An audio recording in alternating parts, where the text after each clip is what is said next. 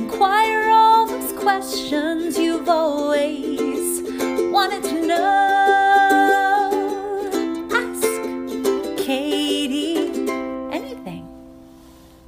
Hey, everybody, welcome back to another episode of Ask Kati Anything. I'm your host, licensed marriage and family therapist, Kati Morton. I'm glad you're here. Thank you so much for tuning in. Today we have eight questions. We have a lot of comments on every question, so I'm going to try to get through these with some kind of, you know, not speed per se, but regularity, moving along. Um, if any of you are new and you're wondering where I get these questions and how you can ask a question of your own, I'm going to actually reschedule the Sunday morning posts. Uh, it's usually Sunday mornings at 6 a.m. It goes out on my YouTube community tab, and the community tab is when you go to the homepage of my podcast channel. So if you go to YouTube, um, opinions that don't matter, go to the homepage of that channel, go to community tab, it's in there. But instead of releasing at 6 a.m., I am going to start releasing them around noon just to give other people different opportunities. Because I've heard from a lot of you that it's too early for me because, you know, I'm in Australia or I'm in you know, uh, California, and that's just too, I'm not up that early. By the time I get in, mine doesn't have enough time to get question, you know, get the thumbs ups, blah blah blah. I've been listening, so we're gonna move it to a later time for a bit, and then we'll move it even later for the Australia folks, and then we'll, you know, we'll just try to try to at some some regular inter- intervals. And sorry if you hear the doorbell, my dog wants out. But at some regular intervals, we'll try to move it along so everybody gets an opportunity. And with that being said, let's jump into our first question. And this question says, Happy Thursday, Kati. Happy Thursday. It says, How do you know if a patient is ready to move on from stabilization to processing traumas? Good question. Is there a certain amount of time that needs to go by with abstinence from target behaviors? Does frequency of dissociation play into the decision? I know it'll be different patient to patient, but I'm curious how you decide an, if an individual patient is ready to move on in the tiered approach. Now, this was a great question, and somebody left a comment on this question that was pretty much what I'm going to say. So if you're wanting, you know, to read through those, those are always helpful. We have a wonderful community filled with people with experience and expertise, and it's just beautiful. So the truth about it, how do I know if a patient is ready to move on from and if anybody's wondering what these terms mean, stabilization is essentially when we try to make it so that you're able to manage every day, right? You're stable. And that's usually when it comes to eating disorder treatment. We talk about that being medically stable so that you're not passing out, that your heart is okay, that your energy levels, you can walk around, or you know what I mean? Like you're ambulatory. There's a lot of different things we look at when it comes to medically or physically stabilized. Before then, we'll get into the emotional component, right? The processing traumas. But in general, for some of my patients who struggle with suicidal ideations and attempts, stabilization can mean that we're wanting to minimize those thoughts or behaviors or make them more manageable. And so overall, the way that I know if someone's ready to move on from whatever stabilization means for them and their mental illness once those, the way that I know they're able to move on into the, let's say, processing traumas, or they called it the tiered approach in this question as well, is once those targeted behaviors, meaning self injurious behaviors, eating disorder behaviors, uh, suicidal thoughts, attempts, um, intense depressive episodes, manic episodes, any number of things, right? Whatever those behaviors or mental illness like symptoms, once those have become manageable, meaning they don't have to go away, but they have to be something that we know when they happen. I have tools and resources. I'm okay. I can get myself through, right? Once we kind of reach that level, that's when we can move on to the processing stage. Because if you think about the way we talk, like specifically for trauma, the way we talk about it is we have to have resources or coping skills built up first, right? So that when we enter into that processing, talking through, even if it's somatic experience, whatever type of therapy we're going to try to do, EMDR, we're going to need to have some ways to calm our system down, to soothe while we do that. And so we're going to have to have those resources and coping skills like on lock before we do move into that, if that makes sense. I hope that makes sense. Fingers crossed.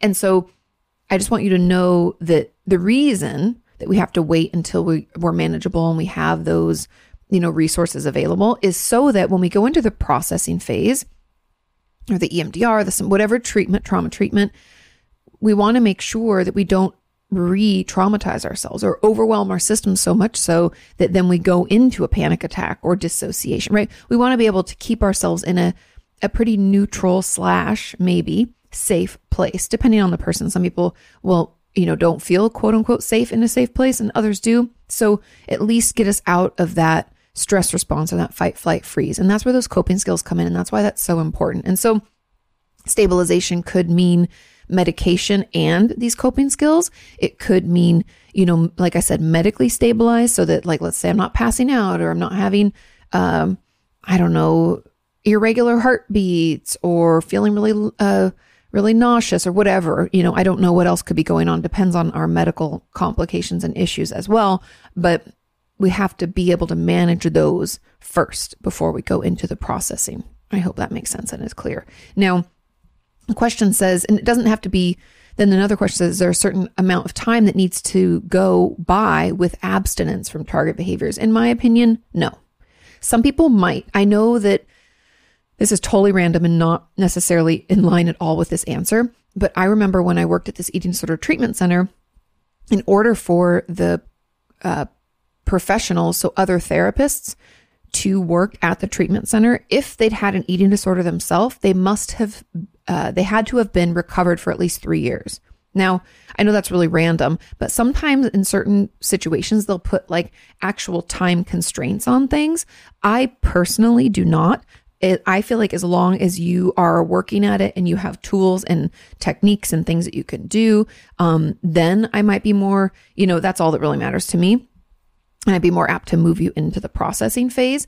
But obviously, different therapists, different patients, people are going to have different, like maybe time frames. I personally don't adhere to that because I don't think that you guys know I don't even always love that we keep track of how many days recovered because then the weight of that slip up it can hold us down for much longer because we're like fuck I just lost like 200 days I got to start back at zero. You know, and some of you told me it's motivating, so to each their own, but I'm just saying that there isn't a certain amount of time that needs to go by. I just need to know that you have the resources and the tools available so that you can manage, you know, the emotional component that's going to come along with that processing. And then another question on it says, does frequency of dissociation play into the decision? Uh, yes and no. I know it'll be different patient to patient. Okay. So this is the last question on the first component, but we have some comments. So, Frequency of dissociation will play into it because if we're dissociating all the time, that means that we don't have an, our resources aren't good enough. We don't have a good enough coping skill to keep us grounded. We, we need to work on our grounding techniques then. That would actually tell us more information and be helpful because I'm like, hey, you know, you're having a tough time being present at all. Trauma processing is not going to work, right? We know we cannot reprocess trauma when we're dissociated. Unfortunately, I know it sucks, but that's why a huge component of EMDR, my uh, good friend Dr. Alexa Altman has made me aware of, is grounding so that we can stay present so that the processing can happen. And so we're going to need to beef those up. We're going to need to make sure that we have better ones or more variety of them, or we have the tools needed to make them work for us, right? And so the frequency of dissociation does play into it in that way.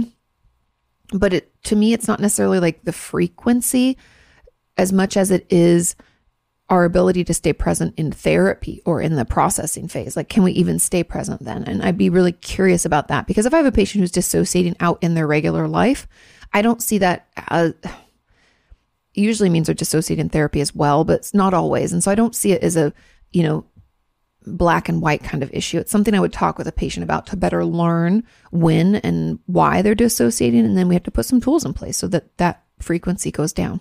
Now, there was a comment on this says, What if a patient is never ready to get to a quote unquote next stage? My dissociation is so bad we can't get anywhere. And whenever I try, my eating disorder gets dangerously bad, which becomes the main issue. And I feel like my trauma will never be resolved. This is a wonderful question. And maybe it's a, a video I do where I, you know, those like Kati Unfiltered videos where I just like ramble. Maybe I do that for this and I'm going to highlight this so I do not forget. Um, I'll highlight, I'll remember. Okay. But anyways, um, my thoughts on this are that we need a different type of therapy. I've heard this from a lot of you that we can't move on to the next stage because then our eating disorder or our suicidal um, thoughts or urges just get too strong. It gets overwhelming. So we end up then not being stable, right? So we get out of that stabilization phase and then we can't process. And so part of me feels like we need to either try because this one says this person says that dissociation is so bad so emdr is not going to be for you but my thought would be maybe we try somatic somatic experiencing like moving through your body maybe we try um, schema or we try just different types um, and maybe EMDR could be the thing that we focus on because then we're able to learn how to ground so the dissociation is lesser and we can do, you know, like the butterfly taps and stuff. And that can be soothing in and of itself. So I I really think that we might need to look at different types of therapy if we're talking outpatient. But my gut, you guys, when I read this was like, I think you need inpatient. And the reason that I say that is because it's often our distractions and things in our life, the stressors of life that keep us held in our eating disorder or our trauma or whatever. And it can be, it can, it can hold us there. And if we don't have support around us or removal of those stressors, we won't be able to get through it. And so having that 24 seven support and the removal of the world's stressors um, can be extremely beneficial and can help us finally push through. There was a number, another comment on this, and it says, same. I feel like how, no matter how many times I talk about a specific trauma, it still feels terrible. I've tried EMDR and it doesn't seem to work for me. When I'm really struggling with trauma stuff, I know I need to talk about something, but I can't figure out what because I've already shared it before. Sorry, and I hope that makes sense. Thanks for all that you do. Yes, that totally makes sense. Again, I know I've been talking a lot about somatic experiencing because I've been reading and researching a lot about it because I'm working on a project um, with regard to somatic experiencing. But I really have to push you to give it a go, to try, to find someone in your area who does it, or to do like trauma informed yoga. They have it on the Hope for Recovery website, um, the trauma informed yoga. I think movement can be where you can heal because talking it out only does so much. Um, and if EMDR isn't working, then we got to try something different. And the only other modalities I can think of are things like somatic experiencing, maybe some schema therapy. There can be different types of things that we can do to help us push through and help us finally get some resolution. Because if you guys don't remember, you know, talk therapy doesn't work for a lot of people. It's like only works for like 40%, which is a huge swath. So a lot of you are getting, you know, complete resolution, but a lot of you aren't. And so I want you to know that there are other options and we can ask for different treatment. Not to mention, even in my book, Traumatized, I offer like other treatments, uh, things like, sorry, my puppy's here, um, things like, uh, you know, vagus nerve stimulation or stellate ganglion block. Those can all be things that we can do to help us better manage and overcome our trauma symptoms. I hope that that's helpful and happy to, like I said, I'm going to try to talk about it more. I'll put it in my to do list here soon. Okay, let's move on to question number two. This question says Hi, Kati. This isn't really a question, but something that I wanted to mention because I don't think I've heard you talk about it yet. Lots of people ask questions about not being able to identify their feelings, and you always mention feelings charts to describe how you think certain emotions should feel, which is great advice. But as someone who was emotionally numb for years, what really helped me was figuring out that feelings aren't always physical, and you can recognize emotions by your thoughts. This was ground, a groundbreaking discovery for me. When I'm angry, I don't feel angry, but my thoughts are racing and I want to vent to someone. When I'm sad, I don't feel sad, but I notice my thoughts get depressing and I'm much less motivated. When I'm excited, I'm buzzing to talk to people to tell them whatever it is that has me excited. And when I'm happy, I get motivated and I get a motivated and hopeful mindset. Physically, I don't feel that much because emotions can be very subtle. And because of that, I was convinced that I had no emotions. But after realizing that I have emotional thoughts, only then was I able to slowly identify the physical part of the emotions, like the heavy breathing, clenched jaw, and the pit in my stomach, or the giddiness and the restlessness. It all started with my thoughts. I wanted to mention this because I thought this was beautiful and incredibly helpful and something that I don't think I've talked about before, or if not not much.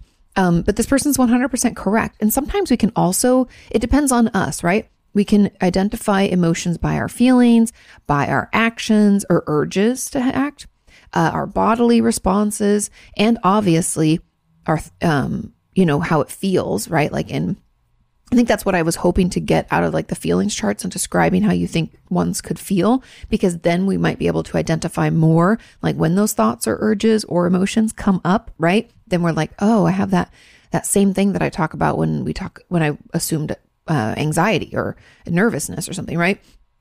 But I think that's incredibly helpful. And why I just wanted to share it here is that if we're able to identify the thoughts that we have or the patterns of behavior, right? I think sometimes it's doing that homework, being a detective about ourselves. What do I want to do when I'm excited? What is it that I feel the urge to, to do when I'm angry or sad or what is it, right? Even if that urge, I know we think of urge as like an urge to take an action. The urge could be inaction, like the, the want or the need to shut down or like the person who wrote this question slash comment about when they're depressed, they're less motivated. So like that inaction actually tells you more than the action, like, um, than doing something, if that makes sense. And so paying attention to that and being able to identify those patterns and connect them with an emotion or a thought or, you know, getting into that somehow into that cycle of like, you know, we have thoughts, we have feelings about those thoughts, and we take action based on that, the CBT kind of cycle. If we can get in there in some wherever, wherever we're able to get in, get in there and that can tell you then more more. Does that i don't think that makes much sense. So let me say it again. If we can get into that cycle right? Because we all have a cycle in our brain where we have thoughts because thoughts happen all the time. We have thousands of them each day. We have thoughts and we have feelings about those thoughts which is what this person is saying. They're able to notice their thoughts and then they rec- that's how they recognize the feeling. And then because of those thoughts and feelings then we take action. We have behavioral things that we do, right? Whether it's like I want to go vent to someone or I just really feel like punching uh, someone or something, right? We can have those actions that we want. I want to run away. So I want to get my car, drive away. Um, we can have those urges and wherever we're able to plug in, meaning I'm able to look at the thoughts and I can re- recognize those more or feelings are easier for me or it's more in my body. What's the urge that I feel to do in my body? Um, wherever we're in that cycle, we're able to plug in plug in there because that will help you then complete it and be able to attach to the other ones as well. It's like this person is saying that their emotional thoughts allow them to then be able to identify the feelings. And, you know, that might be the case for you. It might be feelings and then thoughts. It might be the behaviors or how it feels in your body first. But it's just a wonderful reminder that we're all different and that there are different ways in to figure out what our feelings are, especially if we've been numbed out for like most of our life. And yeah, thank you so much to the person who shared this. Incredibly, incredibly helpful. Moving on to question number three. This question says Hi, Kati. My therapist died this week. I'm so sorry. It was not completely unexpected because she had terminal cancer. I had an inkling things were progressing for the worse as she had canceled several sessions. I'm heartbroken that we will never have had the last session I imagined in my mind and that I will never get to tell her about my future wins. I wanted the ability to say goodbye and tell her how much she meant to me. I feel silenced. It's hard to put into words the impact of our journey together. I came into her office three years ago, a complete mess and drowning in depression symptoms. Today, I feel like a completely different person because of our work together. I recognize that I need to process this loss with someone, and I know that therapy is something that I want and need in my life, but the thought of jumping into something new feels like too much right now. Plus, I'm sure I'll be put on a waiting list.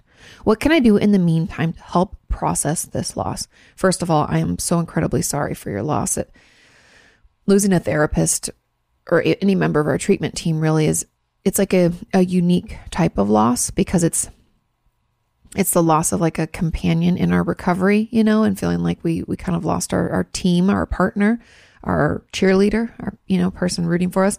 Um and yeah, and I'm just I'm very sorry. Now, because you said there might be, it's most likely there's a waiting list, I might encourage you in the next couple of weeks to just get yourself on that. Because by the time you're ready, I want you to know that you can see someone. I don't want you to be like, now I have to wait six months or something.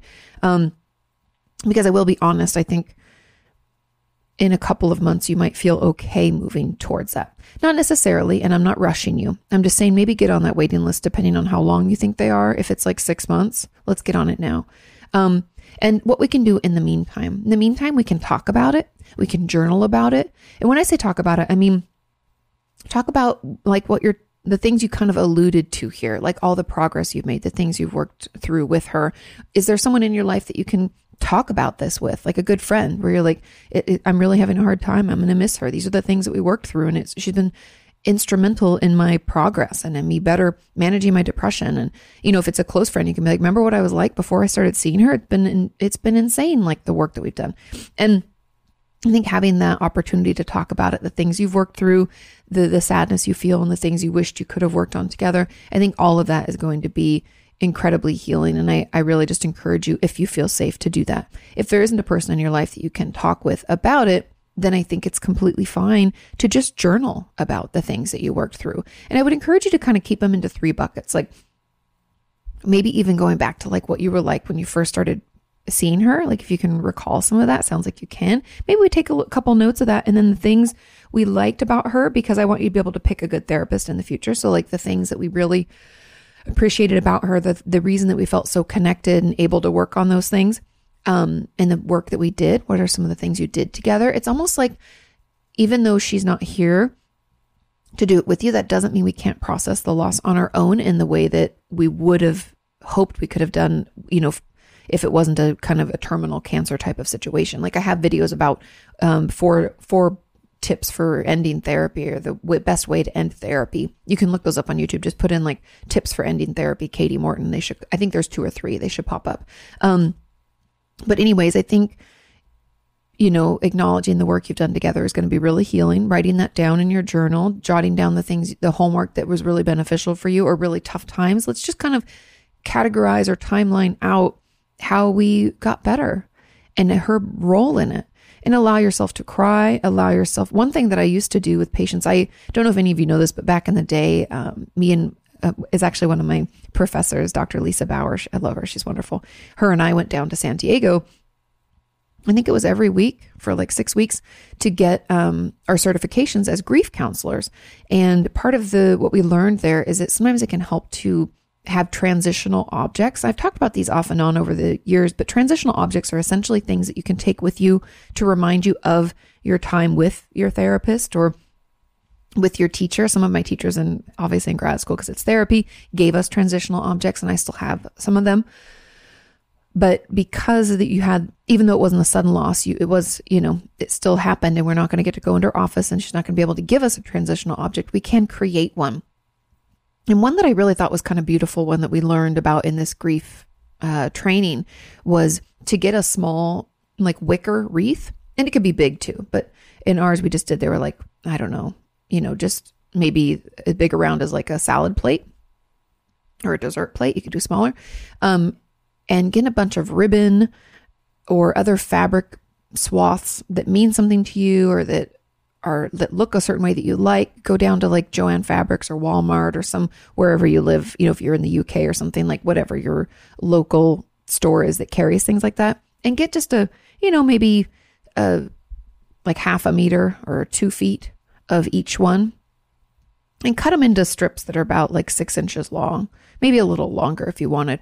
And as you, so on this wicker wreath, we're going to take this ribbon or these fabric strips and we're going to weave them through the wicker. And we're going to each, with each strip of fabric or ribbon, we're going to think about a thing that we did with them. Think about something we processed. Think about an experience or a, a, memory that we have. And I want you to really think about it when you do that. And I want you to tie it on that wreath. And you can even write stuff on the fabric. Some people did that. You can write, you know, or put stickers or any kind of thing. Um, and then you tie them onto your wreath and then you hang the wreath. And for some people, they want to leave the wreath up indefinitely. Other people felt like it was like a year and then they didn't really need the reminder anymore. Um, but I think there's something just beautiful about evoking helpful, loving, wonderful memories and taking the time to create a thing to represent that and then putting it in a place where you see it all the time. I made one for my dad and I put it up in my bedroom in my apartment when I used to live on 5th in California in Santa Monica. And I kept it up until I left that apartment. So, two years or so. And then, you know, I was ready to move on. And, but again, you can keep it up forever if you want. There's no judgment there. It's more just creating a thing to represent that. And I think sometimes that's really beautiful and it gives us an activity and it gives us a, a reason to come up with memories and or not come up with them but remember take the time to remember and also something that's that i did is as i had a new memory or something else popped up i would add to it so even though i'd already hung it i would just continue to add to the wreath um, because it can be hard to think of everything all at once and it also gives you something to like oh you know oh i remember when they said this and it was just really life changing it was an aha moment for me you go and put that on the wreath um, it might sound silly. It's just one idea. Um, like I said, that, you know, journaling, talking about it, those are all really healthy and hopefully helpful ways to help you process through this loss. And again, I'm so sorry for your loss. Now, there was another two comments on this. And one comment said, on this note, is it appropriate for a client to go to their therapist's funeral? Yes, 100%. It's completely appropriate.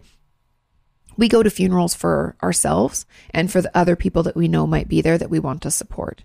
And so if that's helpful for you because you need to process that loss and move on, then yes, go. That's why funerals, you don't get like an invitation to a funeral, right? You just go because you need to. And so, yes, it's completely ethical and appropriate. Now, there's another comment on this that said, Wow, that's so awful. I'm so sorry that you're dealing with.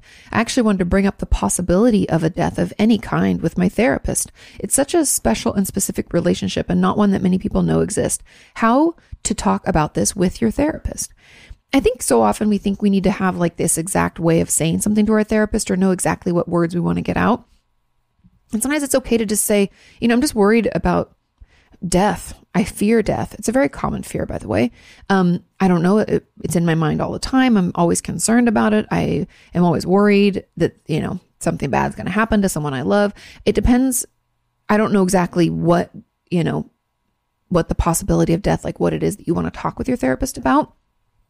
But it's also okay just to say, you know, the topic of death has been on my mind. You could even mention this and say, you know, I was reading through some comments and someone talked about losing their therapist and it just got me thinking about how much I fear death or or how much I just feel like I need to talk about it because it's this worry and then I feel like it's ta- it's a taboo topic because for many people it is. And bring in that's all you really have to say to your therapist because you don't I mean you could say mention this comment and say they lost their therapist and I don't know if you feel comfortable talking about that but I have a big fear of that or I do I am concerned you know what would I do if I lost you kind of thing. You don't have to have answers. You don't have to know what you even want to get out of it but you just have to express that like hey the possibility of death of any kind is just looming in my head and overwhelming to me and I'm really scared.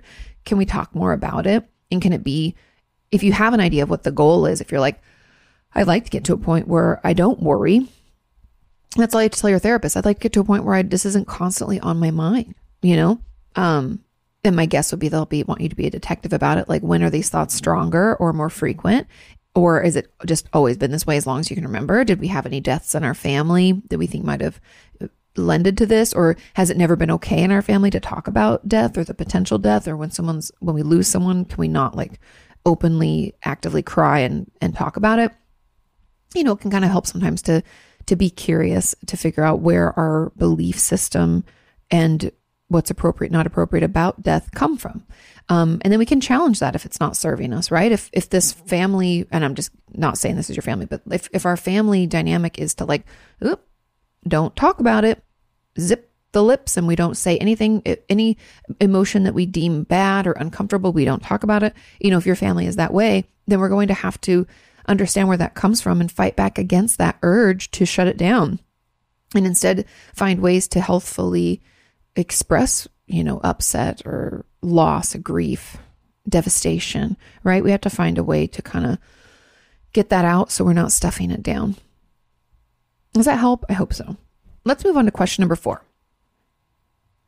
I love this intro. It says, Kati, Kati, Kati, your videos are the best. Thank you for this.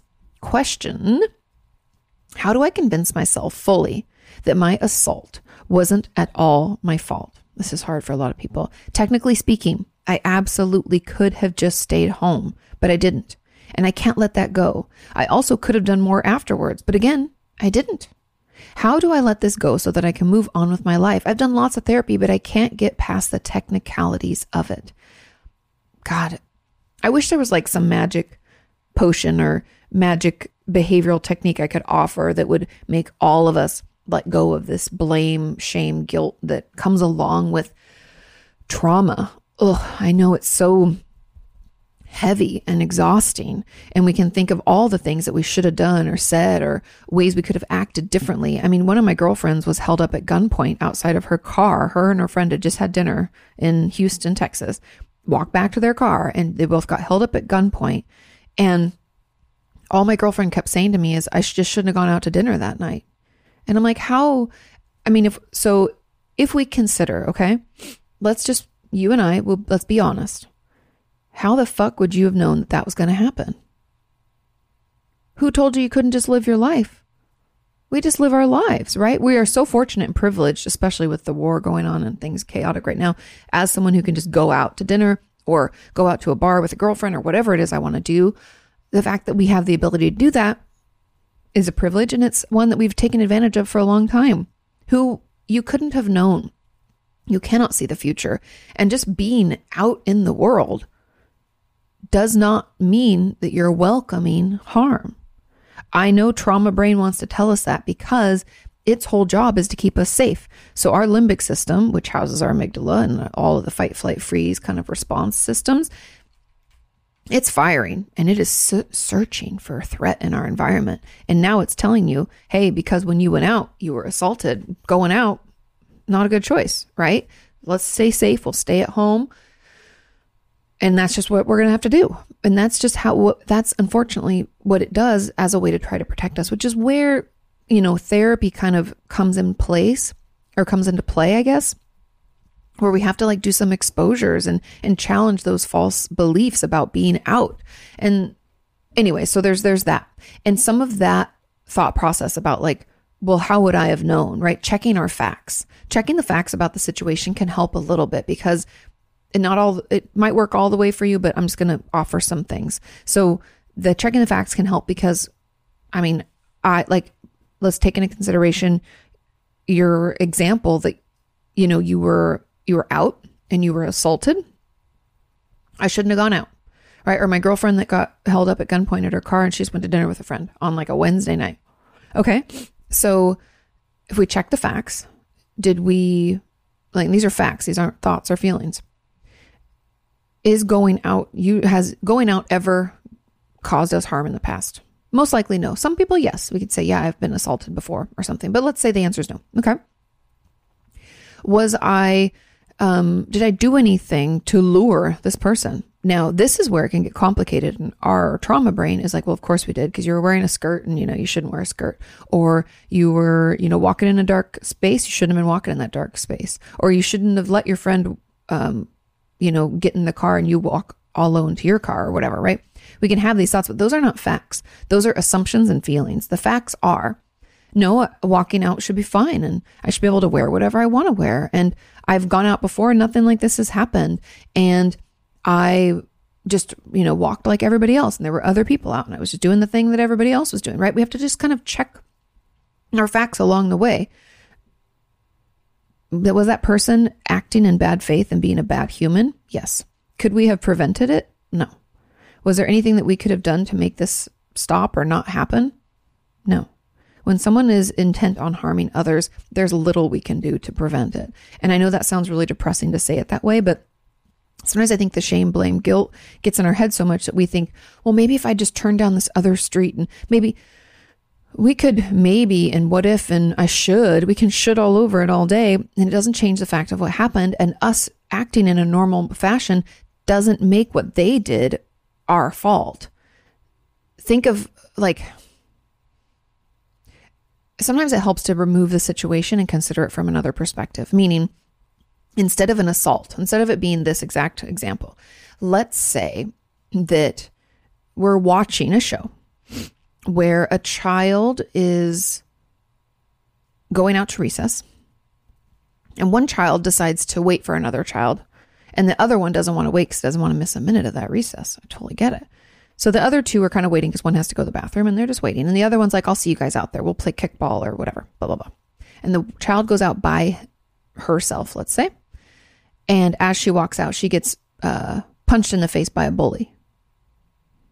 And they say, you know, they the corral around her. There's a few of them, and she gets punched. Now, was that her fault? Because she didn't wait for her friends because she went out on her own to recess? Sometimes it helps to think about it from another perspective, as if you're not the victim. Because what that tells us, and just hang with me, what that tells us is it actually doesn't have anything to do about the scenario or what took place. It's actually about our belief about ourselves and what we think about our place in the world. And when we blame ourselves, it's usually a pattern from another time, meaning that, like, probably growing up, we were told that we're too sensitive or that we're too much or that, you know, uh, sit down, shut up, We don't want to hear from you. You're not important, right? You're not loved. Whatever kind of messages we received, it's usually born out of that, not so much about our action in this moment or inaction in this moment of terror and trauma. And sometimes it just helps to put it in perspective to look at it from a different, like, imagine that it happened to me or to one of your friends or someone that you know, right? If you remove yourself and place someone else in that kind of situation, it's sometimes easier to see like no i would never think, blame them or think it was their fault. Now i know that doesn't fix this. This isn't an overnight fix. What we're what we have to get into is more about the the pattern of this like what i was talking about where this comes from. Where's this thought pattern coming from? What's the quote unquote evidence that you think you've collected through your thoughts and feelings to prove this? And really be curious not judgmental about it because we don't really have to keep talking through what happened. That's not going to heal this. This might have to come through our our curiosities around our thought process and our beliefs about ourselves. Does that make sense? I hope so. And also just to throw it in there because I feel like I need to sometimes moving our body through an experience like imagining it's happening again. I know it's horrible, but almost like EMDR would take ourselves back to that place and we kick and scream and we run away. Maybe we create a different outcome that can also be like an alternative way to get to healing. Okay. I hope that makes sense. Now, there's a comment on this says, Yeah, I can relate, relate to that. I was a young teen and I got myself into this sexually abusive situation again and again. As I agreed to spend time with them, why do I still want to spend time with my caretaker when they've abused me again and again? I'll get into this. I rationally know it wasn't my fault. And I didn't realize how messed up it was, but I still feel like I'm partly responsible for what happened. That is so common. A lot of us go back for more and we feel like because I went back, right, again and again to spend time with them, that that puts us makes us to blame for the abuse. Now, I have a couple thoughts on this. Number one is that just because we went back into the home or the situation doesn't mean that the abuse was necessarily going to happen. And we also, even though we went back, we didn't instigate them. We didn't ask them to abuse us. Is abuse ever okay? No. Are they just a bad person? Yes. Were they making poor decisions in their life that affected others? Mm-hmm. Yes. And we don't make, we can't make people do things, you guys. I know I talk about that all the time, but I want to talk about a little bit here. No matter what I can do, I can't make people want to get better. I can't make people not want to be abusive or say things that are harmful. We all act on our own free will for better for worse. And that applies here in these abusive situations. Now, also when we're children, and I want you all to hear this, when we're little, when we're young, we often go back because they offered us something that we needed. Maybe it was a, it was food. We needed a sandwich, a warm meal. Maybe it was a place to sleep. We had nowhere else to go. Maybe it was clothing. Maybe it was attention. Maybe nobody else paid us any attention. We often go back into these scenarios because there is something there that we need as a human. This doesn't, again, doesn't mean it's our fault. It doesn't mean that it was okay that that they did what they did, but we go back for, a, for, in order to get a need met. Okay. Now there was a, um, and why does this happen again and again? I want to bring up the last thing before I get into this next comment is we often when those of us who've been abused or traumatized often become traumatized or abused again. And I talk about this in my, in my book Traumatized that came out last September. Um, because when we are traumatized or terrorized, it erodes our sense of self and our belief in our own ability to read environments and make good decisions. You see what I mean? Makes it hard for us to trust ourselves. I trusted my gut and I, you know, got assaulted I was going along with what I felt was right and I kept going back to my abuser. So what the fuck do I know? Right? We can really judge ourselves and think that it's not safe for us to trust our own gut. Therefore, when future situations to someone who didn't have a trauma past to be like, oh, that person's creeping me out, or I think they might be, we got to get out of here. I don't like this, right? Remove myself from the situation. Fight, flight, freeze. But we usually flight or fight they would do that and they would take that action right away. But those of us who've been traumatized are like, I don't know though, because like sometimes I feel okay and sometimes I don't. And oh, last time I felt this way and I left, it got bad. Or I don't know if this is even the right way to feel. Maybe it is okay. Maybe I'm being super sensitive. Maybe I'm too sensitive, right? I'm being too whatever. And so we hang in there, or we allow someone else to make decisions for us, meaning that I can't trust my own gut and my own thought process about this. I'm going to ask someone else to make it for me. And that can be good or bad, depending on who's in our life. And if we don't really feel secure in who we are and we struggle to make decisions and we can think less of ourselves, the shame, blame, guilt, right? Coming out of trauma, we cannot have healthy relationships. It can be difficult for us to be around good people thinking, I'm not deserving of that, or, you know, um, I'm too broken for them. And so we can find ourselves in unhealthy situations. And then those are the people we turn to to make decisions and we end up getting harmed again. And so that's kind of why it happens to us again and again is we almost can't read the signs because we've been you know, we don't know if we can trust our own gut reaction. Okay, now there was a comment on this as well. It says, also, I have another question. Um, it was this past Friday. Oh, I was, it was, I was sexually assaulted this past Friday, but it wasn't my first time being assaulted or abused or anything of that nature. It happened on public transportation while I was telling the guy who was a stranger to stop putting his hands on me, to remove them. And I even yelled at him. That seemed to make things worse though. And so I kind of froze and no one did any, anything or intervened for a long time. God, the worst. One person did when the guy was following me off the train and trying to get me to go with him. And I'm feeling like there's something wrong with me. And that's why it happened yet again. And I feel like I wasn't loud enough. And that's why even people who were facing my direction did nothing. How can I get past this?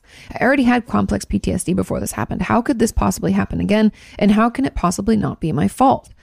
Again, I think the First of all, I'm so sorry this happened, and I'm so sorry no one came to your aid. That really pisses me off. And, you know, I like to believe in the good in people, but sometimes. Ugh. So, the reason it's not your fault is you didn't ask this person to do it to you, and you did not welcome it. You fought back, you said no, you yelled. Sure, maybe you didn't yell loud enough. We could critique our outreach for support, but I don't know who I don't know how someone could sit on a train and watch this happen and not do anything. I do know a lot of people are afraid. Maybe they have a knife or a gun or, you know, and then it's like their own safety and our self preservation kicks in and we're like, oh, we freeze. Um, I'm not condoning their behavior, by the way, but how could this possibly not be your fault? Because you didn't do it to yourself, because you didn't ask this guy to do it and you didn't allow it. You did your best to fight back. It was him who decided to harm someone who chose to to touch someone who didn't want touched and to not stop. Just because we didn't fight back, that doesn't mean it's consent. I've talked with, about this a lot, especially when we can have sexual intercourse or any kind of sexual action, I guess, with um, someone when we're drunk or high, or any number of things, right? Where we're just too we we aren't in in their right mind and not able to consent because silence is not consent. And if we're passed out, that's not, we cannot consent. We are not even conscious, right? And so, in the same way we think about that, I mean, first of all, you said no and you pushed back. There's your answer. And you didn't ask for it. I'm so sorry. Such dirtbags. I want to punch that guy in the face and throw him off a moving train. Um, and possibly get past this talk to someone, reach out to a therapist if you haven't already. Getting support and having a safe space to to talk this through and to get support can be really really healing. And also the Hope for Recovery website has free groups and free trauma support, um, and that could be really helpful as well. And I also know there's a lot for sexual assault victims, at least in the states. There's a lot of free uh, online and in person group support. I would really encourage you to get into that um, as you know, as soon as possible. And it sounds also going back to this person's question, they were saying like it's not it wasn't your first time having something like this happen. And again, first of all, I'm really proud of you for fighting back at all. It's very common that once we've been traumatized once, we can go into freeze so quickly because we don't maybe we fought back last time it didn't help us, right? Or we're our, we don't have much resilience. Our window of tolerance, right, for something like this is very slim. And so as soon as we feel triggered in that, we like shut down, dissociate, right? Go into freeze. Um, and so I'm really proud of you for fighting back as much as you did. And I hope that guy, again, gets thrown off a train. Okay. Final comment on this question says Hi, I have a question and I hope it relates. Is being molested only once the same as sexual abuse? Yes, it doesn't have to happen multiple times. It can, and it usually does, but once is is all it takes. I was 12 and I went to a birthday pool party, and the boyfriend of my friend's sister molested me in the pool. He lured me in the pool because he was going to teach me how to swim. He did this openly, even though people were around us attending the rest, attending to the rest of the children. Sadly, no one noticed. I was able to break loose by telling them that I have to go to the bathroom. And after that, I never let him be near me. It took me like six months to tell my mother because I was afraid she's going to get mad at me since I went to my friend's house after what happened to me. When I told her, she indeed got angry with me because I didn't tell her what happened sooner. Ugh. Parents struggle to know how to respond and they're protective and they can get upset because they want to protect. At the moment, I felt bad that I didn't tell her and I remained quiet. I felt my silence got me in trouble. Unfortunately, when we parents don't know how to respond or react to this, they feel protective, they can be frustrated, they don't understand why you wouldn't tell them sooner. They want to do things to to fix what happened. Um, it's really hard, and I'm not saying that I'm not doing saying this to minimize your upset or pain in any way. But it can be very hard for parents to to know what to do and to even deal with this. It can be really hard for them to understand what happened, to uh, try to figure out how to approach or if they approach the other parent, how, what's the conversation, how do they protect their child? How come their child didn't tell them? There's just a lot swirling. It's really hard for parents, I think, sometimes to acknowledge that something bad happened and to deal with it in a in a therapeutic way. A lot of times they just don't know. So know that your mom wasn't mad at you. She just really wished you would have told her because she didn't want you hurt. And that was upsetting to her. And that's, it doesn't sound like your mom is like abusive. It, I think that was really what was going on. And I think that was just a knee jerk reaction, not a thoughtful response. It was just that protective mechanism where you're like, well, how come I didn't know about this? I want to I wish I could have done something more, blah, blah, blah. I don't want you going over there anymore. Right. Then the, the parental protections kind of fall in line. Um, but yes, once is enough to be sexually abused, sexually assaulted. You were a child, so it's abuse. Um, yeah, I, I, I don't think there are any other questions on that, but I hope that that at least validates what happened to you and helps you know that you were right for telling your mom. It's okay that it took you some time. It usually does. It's hard to talk about those things. And she's not really mad. She just wants to protect. Okay, let's move on to question number five. Now, this question says Hey, Kati, can you please explain when it's okay for therapists to break confidentiality regarding adult patients being a threat to themselves? Great question. I thought this only referred to active suicidal thoughts or plans. No, but my therapist told me last session she might have to think about breaking confidentiality soon as I continue to deteriorate. Yeah. I asked what she meant, and she said if my eating disorder behaviors do not subside or continue to worsen, or if my intrusive self injury thoughts persist. I have self harmed in the past, but stopped a long time ago. And currently, I only have thoughts, not urges. So I don't think I'm at a risk um, to myself in this respect. I'm confused and unsure as to why she would break confidentiality over eating disorder behaviors. I looked at our agreement and Googled it, and it just says therapists can break confidentiality to, quote, protect a client and others from serious harm. I'm in the UK, so I know that laws and rules might slightly be different than in the US, but surely she can't break confidentiality in these circumstances.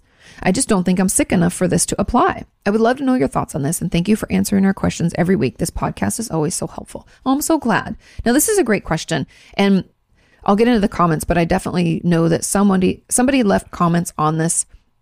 They're the same person with multiple uh multiple accounts wanting to get their point across, and that is fine. So I'm going to get through them all but know that if this is you and you're the one that used all three of your accounts to leave similar type comments, you don't have to do that. You can leave them from the same account or leave a longer comment. That's fine. Um, I'm going to get through them. It's okay. It's okay to have different thoughts and to have concerns. Now, this person's question says essentially that their eating that their eating disorder is why their therapist might break confidentiality. Now, I don't love the way your therapist is going about this. And I do always, as you guys know, have to throw out the caveat that it's a very, I don't want to call it a gray area because it's really not, but it's a, it's left to interpretation, meaning that every therapist has to assess when we've reached that risk where we have to break confidentiality to protect a patient from themselves or protect someone else from our patient, right? Now, when it comes to eating disorders, I've, knock on wood, not had to do this before, but it is something that my some other colleagues of mine have had to do. And the reason that she would break confidentiality for eating disorder behaviors is because an eating disorder is harm to yourself. And I don't say this to scare anyone, but I have many patients who've had eating disorders for years and it deteriorates their heart muscle and they have fainting spells, they have arrhythmias. Um, I had a patient just pass out once. You can have, it's obviously there are physical ramifications for this mental illness. And that's why it's the most deadly mental illness is because, you know, not feeding our body or overfeeding it can lead to a lot of physical complications. And therefore, your therapist is worrying that if you're continuing to deteriorate and not get better, that maybe they'd have to break confidentiality because you are a danger to yourself. It's just slow. It's not suicidal, but it's like, I always, I've talked to many of my patients. Sometimes I think eating disorders are passively suicidal. Like, I'm not very happy with myself and kind of wish I wasn't here. So I'm just not going to feed myself, you know, so I slowly essentially am not here. I've had many patients who that's like the reason for their eating disorder, but everybody's different. Now, do I agree with what your therapist is doing? No. And here's why. I believe that they should look into getting you more intensive care. So maybe that means we go into an inpatient. Maybe that means we're hospitalized for a while, not 5150, but we need more care than just outpatient because we're not getting better. Now, if you guys don't know, I specialize in eating disorder work for years and years and years. And many of my patients would go through situations like this where they would just continue to deteriorate. And I would essentially give them a, a therapeutic ultimatum, meaning I can't ethically see you anymore because you need a higher level of care. And if you will look into treatment centers with me, then I'll be here to transition you out uh, in and back out of treatment. You can continue seeing me once, you know, once you've gone through treatment and I'll make sure to talk with your therapist while you're there. And, you know, we keep up with it, right? I do that for a lot of my patients so that we don't lose any time together. So I'm still up to date on what's going on. Um, but if you refuse, then I, I will be forced to put you into the hospital. Now, I've never had a patient not be open to going into treatment, at least day program or something like that, so that they can get more support hospitals are not therapeutic and it's like a last, last, last resort in my mind because I find them so traumatizing for many people. So that's usually how I go about it. Now, I have, like I said, my patients have been open to it and we've talked about it. And I try to be very honest and open as we, even as I see them like having a tough time, like, hey, I noticed the urges are getting stronger, your eating disorder you seem to be losing weight. Your dietitian says you're struggling to keep up with things. You know, we might want to consider a day program. I talk about those things right away. Um, and so anyway, that those are my thoughts about that. Now, she can break confidentiality because you're a danger to yourself. I know it sucks and I'm sorry. I, again, I, I don't agree with this process, but because therapists and psychiatrists, all mental health care workers get to decide when they think it's reached that danger zone, it's going to it's so up for interpretation. And a lot of therapists and other mental health care professionals worry about losing a patient right? You let's say you fall down you faint and hit your head and it it kills you. That's terrifying and we can lose our license because we didn't do something sooner. And so there's this tricky part of being a therapist where i'm just not as risk adverse. Some of my older colleagues are very risk adverse and they will like 5150 quickly I don't know, maybe it's because of my training and like working inpatient and because I work with eating disorders and self injury, I have a higher risk tolerance when it comes to that. Um, and so far it hasn't screwed me over, but I'm just putting that out there. Now, um, the comments from, I think there might have been two people, but I think it's mainly one person that asked a bunch of different or made a bunch of different comments. And they said, What if clients want to tell you everything or want to say what they want to say, but they cannot because they're afraid that you're going to tell somebody if their issues are a gray area to talk about. Meaning, if the area was black and white, it'd be easy to tell or not. But if it's a gray area and it's affecting their mental health, then they want to tell you because it's badly affecting them mentally, but they're afraid of telling you. Um, it's a Russian roulette risk too. How should they approach this without the fear of confidentiality be being broken? Something that you can all ask your therapist is why would you ever break confidentiality? Now, in the states in California where I'm licensed, um, we have to offer you, and not offer, we give them to you our forms for our the practices in our office, informed consent. about your consenting to working with me. And it goes through what your rights are and when I would break confidentiality and why. Now, it's very legal and the writing is not the best. And I'm sure almost every therapist has like the exact same one and it sucks. So don't, you could read it and you probably have that paperwork somewhere if you saved it. But it's also okay to ask your therapist, hey, there's a lot I want to talk to you about, but I just, I don't really know the rules of when you could tell somebody. I get, when I worked with uh, teenagers for a short period, I get asked that a lot. What are you going to tell my parents and why? And I'm very clear about it.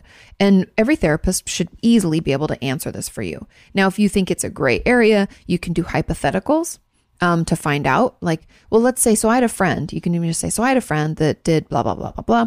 And their therapist broke confidentiality. See, would you have done that in that situation? So you can ask directly and then you get the answer so that you know.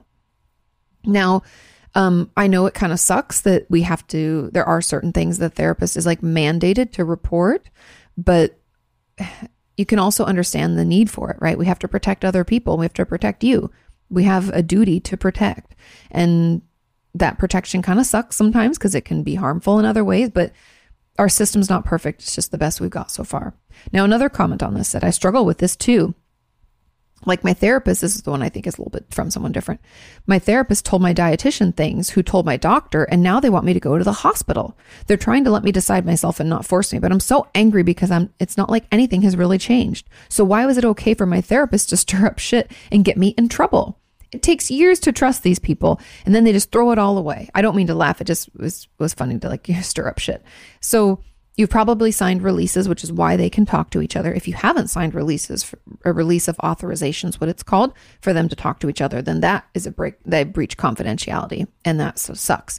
Um, but unfortunately, when your treatment team works together, which is actually the goal, they can come to you know your doctor might be seeing something that your therapist wasn't or your therapist might be seeing something that your you know dietitian or doctor weren't and they get together and they decide on next best steps for you now, the reason that your therapist, you know, quote unquote, stirred up shit to get you in trouble wasn't really that they were doing that. It was because they're worried about your safety and they're worried about something. Now, I know it sucks because it can take us time to trust them and we can feel like it's all lost, but I really, really encourage you to, to ask your therapist about this. Talk about it. It's okay to express your discontent. It's okay to be frustrated. It's okay to let them know that you know, you did this and it's really upsetting and, and, fuck you kind of thing. You can be mad. It's okay. And we want to understand why they did it also. Um, and so ask them, talk to them about it so that you can better understand. And again, I'm sorry that this happened in the way that it did, but at least they're letting you kind of make a decision, giving you options and it's okay to be angry. Sometimes I, my eating disorder patients in particular get angry, and I always think it's like eating disorder driven because your eating disorder is like, how dare you try to get rid of me? Fuck you. It rages. And so I always tell them, I'm like, I know you're mad, but I know it's your eating disorder that is mad and not really you. I'm doing this because I care. It doesn't make it easier, but all I can tell you is that they're doing it to try to give you the help that you need. And if you don't agree, talk to them about it. Explain what, why you don't agree and what symptoms you're seeing or not seeing. You know, it's really important that we at least let them know. Okay.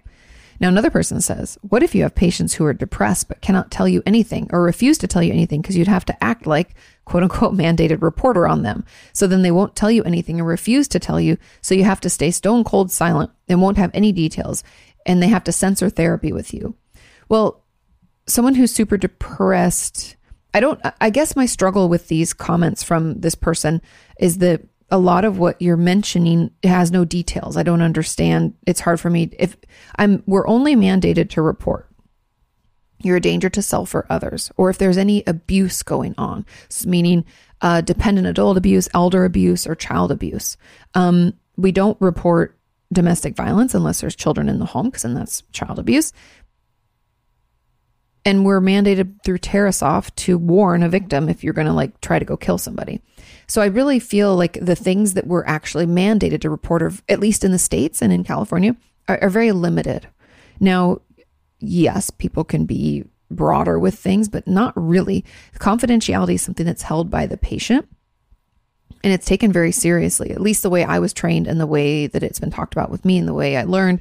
So those are the only reasons that we'd have to report. So if you're super depressed, but you're also abusing a child, you probably you know, they need to be reported because we need to protect that child. And if you're still being abused, you need to be protected if you're a child. Like, I guess I'm struggling to see how acting, you know, if you're super depressed, I would there be nothing in there that I don't understand why I'd have to mandate report anything. If you're struggling with suicidal thoughts, like I said for to all of you, I have a very high level of tolerance for things like that, and I know that usually, you know, it's because we feel helpless and hopeless, and putting you in a hospital is only going to make it worse. I try to. There's also, at least the way I was trained in California, again, there are steps we have to go through before we can just 5150 you, unless it's like a crisis. We're supposed to take actionable steps leading up to reporting at the least invasive as possible. Meaning that if I think that you're suicidal, I'm going to either increase sessions if you can, if you can afford it and I have time, we're going to do that.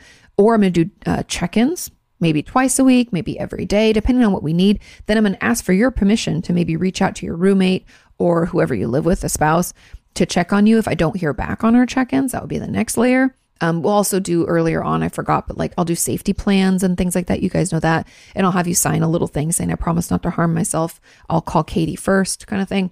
Um, leading all the way up to me putting you in the hospital. And that's like down the line by like a long way. Okay. So it's, it's not what we, it's like the thing that we don't want to do, if that makes sense. And so I think that concern of people acting, you know, getting all mandated reporter on you, it's, talk to your therapist and ask like, i said again hypotheticals can help asking them you know what they would say or do or how they would do it. I think that's all helpful and that's something that you can ask them and it's better to know so that you don't just have to sit in silence. Otherwise there's no point going to therapy if you're not going to share anything. Another comment said Kati i think you saying therapy is confidential is very misleading. See i don't agree. Um, you always tell people to tell the therapist everything, but how can you tell them everything if there are limits to confidentiality? Again, the limits are very small danger to self or others, and abuse. That's it. It says, like, what if you had a teenage boy that was sexually abused and that's why he's being suicidal and he won't tell you? Um, I don't understand why he wouldn't tell the therapist about the sexual abuse. He wouldn't want it reported. He wouldn't want to, because again, the whole goal would be to protect that teenage boy, right? And to keep him safe. And I know it's complicated and I know I've heard from a lot of you, but then you don't want to get your parents in trouble. And sometimes we're in love with our abuser and things are complicated. But at the end of the day, I hope you can see it as our need to protect you and to keep you safe. Um, it says, and if a woman has an eating disorder because she sexually abuses kids and she won't tell you, but they end up telling you, and then you go mandate a reporter on them and they end up killing themselves in your office. I feel like this is a scenario I just, I first of all, killing themselves in your office. I can't even imagine that happening. Um, but if she sexually abuses kids, then she should be reported because she shouldn't be able to continue doing that. And just so you know, also, um, there is mental health care, at least in California, in the States, when you're in jail. And I think that woman who has an eating disorder because she sexually abuses kids should be in jail. And then she could maybe get support for eating disorder there as well, you know? Um, I know that might sound harsh, but like if you're abusing children, I believe you should be behind bars or at least punched in the throat and spit on or thrown out on a moving train, right? It's not okay. There's a reason that we have to report harmful behavior. People who are harming children, man, there's a special place in hell for them. Okay. Um, says like really it questions it really questions your place as a therapist or you in the world of therapy. If the therapy system in America is misleading, it makes this weird where you should tell them everything, but if you do, you get in big trouble and you never talk about how to censor yourself in therapy in case you need mental help because the only thing that could potentially that I I would even feel partially comfortable saying to censor would be if you if you're having suicidal thoughts and you're worried they're going to put you in the hospital but you know you're not going to act on them then maybe don't tell them about those right away. That doesn't mean you can't talk about your depression or your struggles in life and the things that are affecting you. You can still tell a therapist everything. I know that there are limits to confidentiality, and it sounds like for this person who left a lot of these comments, maybe that's bitten you in the ass in the past, or you don't want to report your abuser, or I'm not sure.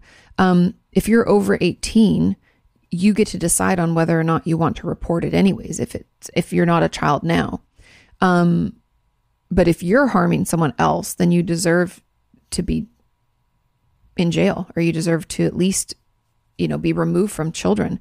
And if you don't agree with that, I guess I don't understand. Because if you're abusing kids, I can't have you around kids and I have to protect the children first or the the vulnerable people, right? The dependent adults, elderly and children. There's a reason those laws exist. And it doesn't mean that you shouldn't deserve care, but I think that care should be done in a different way. And it, you can't be out in the world if you struggled with abusing children. You know, if it's an urge you have based on something that either happened to you or your own issues in general, we need to remove you from the general population because that's not safe for other people. And I know that's hard. That can be like a, a big pill to swallow. But if you're a danger to other people, it's not safe to have you out around other people. And there, you know, yes, our legal system is flawed. And yes, I think the jailing system isn't the best, but there is mental health care there. Should it be improved? I would assume so. But I'm just there to tell you that you can still get help. But if you're a danger to someone else, that's why we're mandated reporters because we're protectors and i i'm not going to apologize for it so if that offends you or if that makes you upset you have to understand like if think put yourself in that child's position or that elder's position we have to protect them they have to be protected they can't protect themselves and if it's the suicidal stuff like i said you know you can still tell them you're having a tough time Let, ask them when they're going to report and how ask to put together a safety plan. There are a lot of things that we can talk about in therapy and ways to get support if we're worried about that component of it. Let's move on to question number six. This question says, Hey, Kati, can therapists read minds? Do, do, do, do, do, do, do, but for real though, my last session, I walked into the room before I even sat on the chair or said a word. My therapist said, Your anxiety is way too high, which she was right, of course. The last couple of months, my anxiety has been so high where I'm throwing up and having to increase medication, but still, it's even when I told her about being molested, she wasn't surprised. She said she figured it out within two sessions of seeing me. now, at the end of the day, I know logically you guys can't read minds, but my anxious voice is needing answers. Please and thank you. Have a wonderful day. This made me giggle because a lot of my patients have said this too. Like, how did you know? Um, first of all, we're very good at reading body language and reading people. That's why a lot of therapists, I was just on, um, Dr. J's podcast. I forget what it's called, Dropping In, I think. Um, but anyway, we were talking about how we're like sensitive people. That mental health professionals tend to be kind of like a highly sensitive person because it behooves us in our work to be able to read people easily, right? Body language, little micro movements, um, just energy in a room. It's really helpful for us to be able to read that because then we're better able to help our patients, right? It kind of cuts through the bullshit a little bit and we can are able to like ask questions to get to things more quickly. And so we're better able to serve, right? Um, and man, body language tells us so much. And it was funny, the comments below this cracked me up because a lot of people are like, you know, COVID has kind of stripped her of her superpowers of reading minds. And that's because there's so much that's missed. That's why I don't like online therapy in person is so much better because we miss so much of that because there's something about being in the room where you not only like again get that energy but the body language because if we're only seeing someone from like the chest up it's just not the same. And so no we can't read minds but we're very very good at reading body language and reading people. Not to mention the last component is we've had a lot of experience. And so a lot of times i'll when i see a patient for the first couple of times I'll have already drilled it down to maybe like, let's say three options of either diagnoses or traumas or something that I think has gone on in their life. And then I'm just going to ask questions to rule them out till I can come to, you know, an understanding about one. Then I'll mention it to my patient, talk it through with them and see if they agree. And so, yeah, we, we're pretty quick at kind of what we would call doing differential diagnosis, which is like, what's going on? We got like our tree of symptoms and signs and things that we're looking out for. Um, yeah, and the more we do it, I'd assume just, you know, the better we get. And yeah. So no, she can't read your mind, but yes, she can read body language and she's probably dealt with someone who's gone through something similar. And so she kind of saw all the signs in you as well. And that's why she was able to kind of not jump to conclusions, but like notice something so early on. Okay, let's move on to question number seven. And it says, Hey, Kati, can you talk about the use of EMDR for anxiety disorders or other disorders other than PTSD? Of course. Now, EMDR is primarily used to process trauma. And the reason for that is that trauma can be hard to get into in a lot of other ways. And EMDR essentially, if you don't know, it's, it's eye movement desensitization and reprocessing, where we try bilateral stimulation, meaning stimulating our body from left to right. Now, this can be done through buzzers in our hands. We can have uh, headphones on that make little bzz, bzz in each ear or bink, bink, like little tones in each ear, left to right. Um, we can tap. We can have our therapist tap. We can follow a finger or follow, you know, um, like not a metronome, but something like that, right? We can be following something left to right, left to right. And if you think of it, it's almost like that REM sleep that we get where our eyes are like da, da, da, when we're sleeping that helps us process our day and file it away. And EMDR is essentially giving your brain and your body another opportunity to do that while focusing on and walking through a traumatic situation. Now, that chance to process and calm our system down and have extra tools could be beneficial for a lot of things, right? If we have, uh, an anxiety disorder and we get completely overwhelmed, then it can help to like process through. We all know also how anxiety likes to pull up like everything we've said every day or things we did in the past that were kind of embarrassing and like replay them. So doing that could maybe help us process through some of that. As we do exposure therapy, you can see it's like, I think of EMDR, it could be utilized as a way to just help us process through a difficult situation. It doesn't have to be traumatizing, a difficult thing that happened. Um, or an overwhelming thing that happened and help us calm more quickly. And so I've even had patients in the past say when they get overwhelmed, they'll like cross their arms like this and do like the tapping. Um, and if you're just listening, I have my arms crossed like straight flat down and I'm tapping like on elbows, like hand to elbow almost.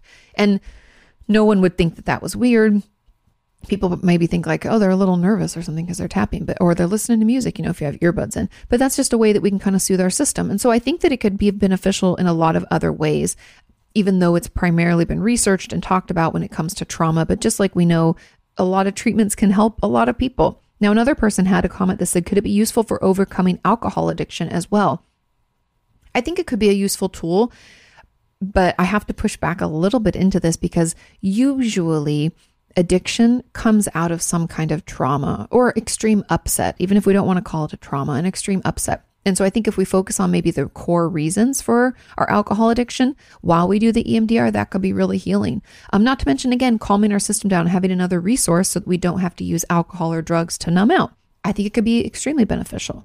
And there was another, it says another comment said just as an add-on is it possible that emdr can make your ptsd symptoms more intense before getting better? Yes 100% my therapist referred me out to some emdr specialist but i'm a bit reluctant to go as i'm worried about it getting worse. The it can get worse. So let me walk you through at least my understanding. For those of you know I do not specialize in EMDR. My good friend um, and colleague, Dr. Alexa Altman, does. We've done videos together about it where she's talked about the process, and you can watch those. She does a much better job explaining it than I do. But for the sake of this podcast, I want you to know that EMDR starts off by building resources and having not only your resources when we talk about like coping skills and things like that, ways to calm our system down, grounding techniques, those are all really helpful and beneficial because in order for EMDR to work, we cannot be dissociated, right? So there's that. But then there's also, I don't know if you remember, but when I did that EMDR session with Alexa on my channel, which was wild for me, never done that before, she had me bring like a protector in, and you have these people that you bring in to your situation or your scenario to help you and to it's essentially another type of resource, right? And so they do that early on before you go back into the trauma. And so hopefully if your EMDR therapist is doing it properly and taking their time with you, it should not make your symptoms worse before they get better. But I don't want to downplay or minimize the fact that just digging into a trauma can cause us sometimes to to have more flashbacks and to feel it more often and to have more memories pop up, hence the flashbacks and things like that, or we can struggle to sleep. So that can happen, frankly, because we're like opening this this trauma box we've kept shut maybe for 10 20 years we're finally getting into it and that can bring out a lot of different things now it eh, like I said, hopefully you have enough resources that those like intensities that bump up in it eh, are like manageable and don't feel so overwhelming. But ask those questions when you meet with the EMDR specialist. Ask them if you should expect for that and talk about, say, hey, and I was listening to this podcast and they were talking about building up the resources and bringing in people like protectors and stuff to help, you know, help me work through this. Is that what you do too? You know, you can even say, I'm just worried about it getting worse before it gets better. Mention that because I could see it happening, like I said, because going into trauma, you never know how we're going to feel. But if they're doing it properly, I feel like you should have all the tools to calm your system down as you go along. Okay. Okay, let's move on to our final question. Question number eight. It says, Hey, Kati, I have a question about obsessive compulsive behaviors. I don't know if I actually have it, and I'm trying to decide what's going on in my head here. I feel as though things have to feel, have to go, feel, and be quote unquote right, or else I cannot feel calm. That sounds like OCD to me. I have a lot of anxiety, and I use this sort of scale to calm myself. For example, if the house is clean, then I can relax if things um, if things are overwhelming but I can clean all day, every day cleaning, trying to make things just feel quote unquote right. I have a very rigid morning and night routine, and if things are thrown off, it throws off my mood for the next day, or I can't focus until I figure out again how to make things feel right. Sometimes it helps for me to shower. It almost acts as a reset for me. Is this OCD? I have a therapist and she knows uh, this stuff. I just don't know if I'm wording it right. So, because she's never brought up OCD. Interesting nor have I ever seen any videos that go beyond turning off and on the lights or, oh my God, I'm such an OCD neat freak. I hate when people use that term. Um, so it's hard to understand or say what I'm going through. Any guidance would be amazing. Love you and your channel. Oh, I'm so glad. Okay, so this feeling right thing is definitely anxiety based. And here's here's why, okay? Um people who skin pick or pick uh, pull their hair, so trichotillomania or excoriation, talk about this a lot how the part of their face that they had to pick at just didn't feel right, right? There's just this little bump, I can feel it, right? Or the hair, as we're going through hair, that this hair just, it just doesn't quite feel right. And they can't really explain what right is. You just know it. It's like an experience, right? Those are all anxiety based disorders. And that build. So here's how we know if it's OCD. And I, I think this is OCD. This is my problem with kind of the, general knowledge of OCD is people always assume that OCD is super clean. And I know this person says they clean a lot, but a lot of my OCD patients were not clean at all. Always cleaning, washing their hands. Um, and I think that's mainly what people talk about, like a neat freak, right? I'm super perfectionistic, makes me OCD. No, what OCD is, is that we obsess about something. Remember OCD, obsessive compulsive disorder. Now, let me explain. So, I obsess about something. Now, this isn't like, oh, I'm so obsessed with you. It's not that kind of obsession. What I'm talking about is what this person is saying that if something isn't put away, it stresses her out. It's overwhelming. But she says, like, let me just read the sentence because this is exactly why it's OCD. For example, if the house is clean, then I can relax. Okay, so hers happens to be cleanliness focused, but not everybody's like that.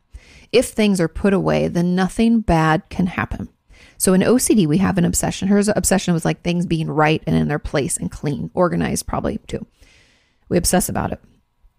The compulsion is that if things aren't clean and aren't in, in their place, then the compulsion is I have to clean and I have to put them in their place, right? That's the compulsion. I have to take this action to that, that pertains or connects this obsession so that nothing bad will happen. Almost every OCD patient will tell you that because you'll say, well, what would happen if you don't check the stove seven times or you don't uh, flip the light switches 12 times or whatever?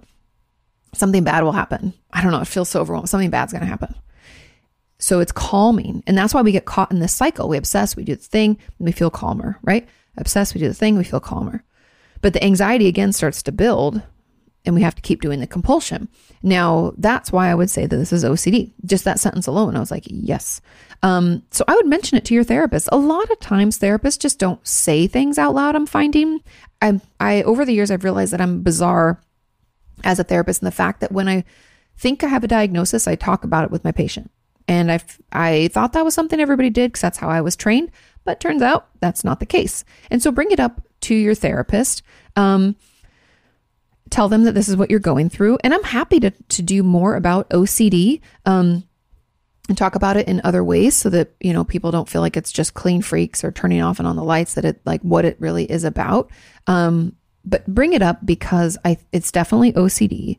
And I'm not surprised you have a lot of anxiety because, like I said, OCD, even though technically it's not under the umbrella of anxiety disorders, under obsessive compulsive disorders, I want to say, or obsessive type, I forget. But in my mind, those are all anxiety based because the anxiety builds until we do the compulsion we relax, right? Nothing bad's going to happen. And so that cycle can be hard to get out of.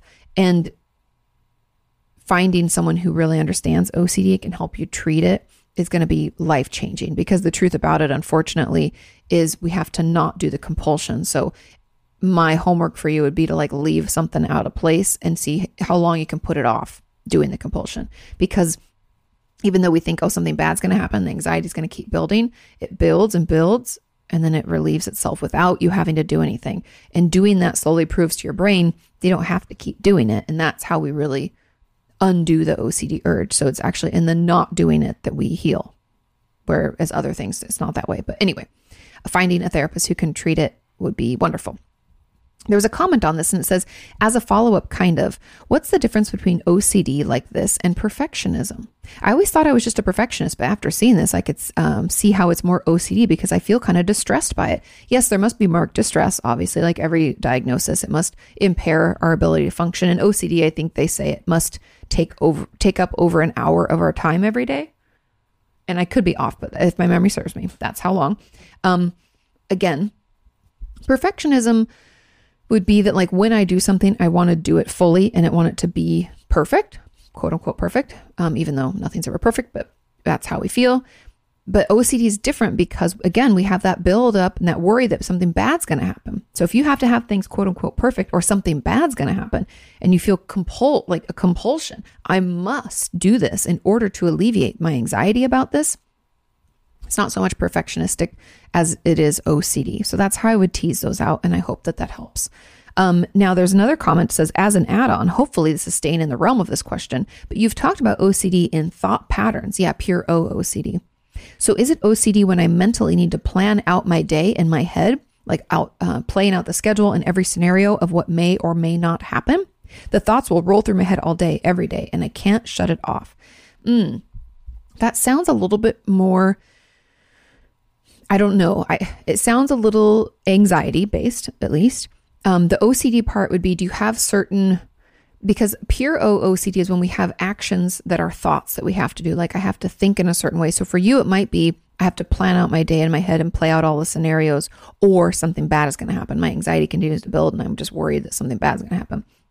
If that's that for you, if you're like yes, then that is that is pure OCD. Other, I mean, there's no separate diagnosis it's just a way that we talk about it because most compulsions for people, you know, we see them, they're behavioral. But when it comes to pure O, it's just in our heads. And so people don't see it. We'd have to tell people what's going on and what the compulsion in our brain is. It'd be like, I think I've shared this in the past how there's a period of time in my life when I don't even remember exactly the time frame, but I was really stressed out. I think it was when um when my parents and my brother were fighting because he was like older than me and like pushing boundaries, you know, as a teenager. And so they were arguing and I don't like arguing. You guys know me. And so I started like having to spell all the words in my head before I could say them. And if I didn't, it gave me like a lot of anxiety. And I stopped myself from doing it, frankly, because it was like impeding my ability to live my life. Um, but that would be like a, a pure O type OCD where it was all in my head. I had to do it internally. Um, and so just consider that for you. Um, does it give you a lot of anxiety if you aren't able to run through your schedule in every scenario? Um, or do you just feel this urge to do it and it's calming to do it? Like that might be more anxiety based. But you, again, you, you kind of understand hopefully now the OCD cycle and you can see if that applies to you or not. Okay. That's it for this week. Thank you all so much for sending in your questions. Thank you so much for listening. Please share this podcast. Please leave reviews and please leave your questions for next week. Again, I'm going to move them from 6 a.m. to around noon. Central Standard Time because now we're in Texas, you guys know. Um, I love you all. Have a wonderful rest of your week, and I'll see you next time. Bye. You can ask her about your therapist or vent about your work.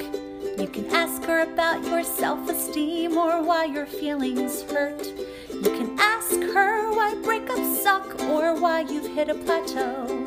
Inquire all those questions you've always wanted to know. Kati.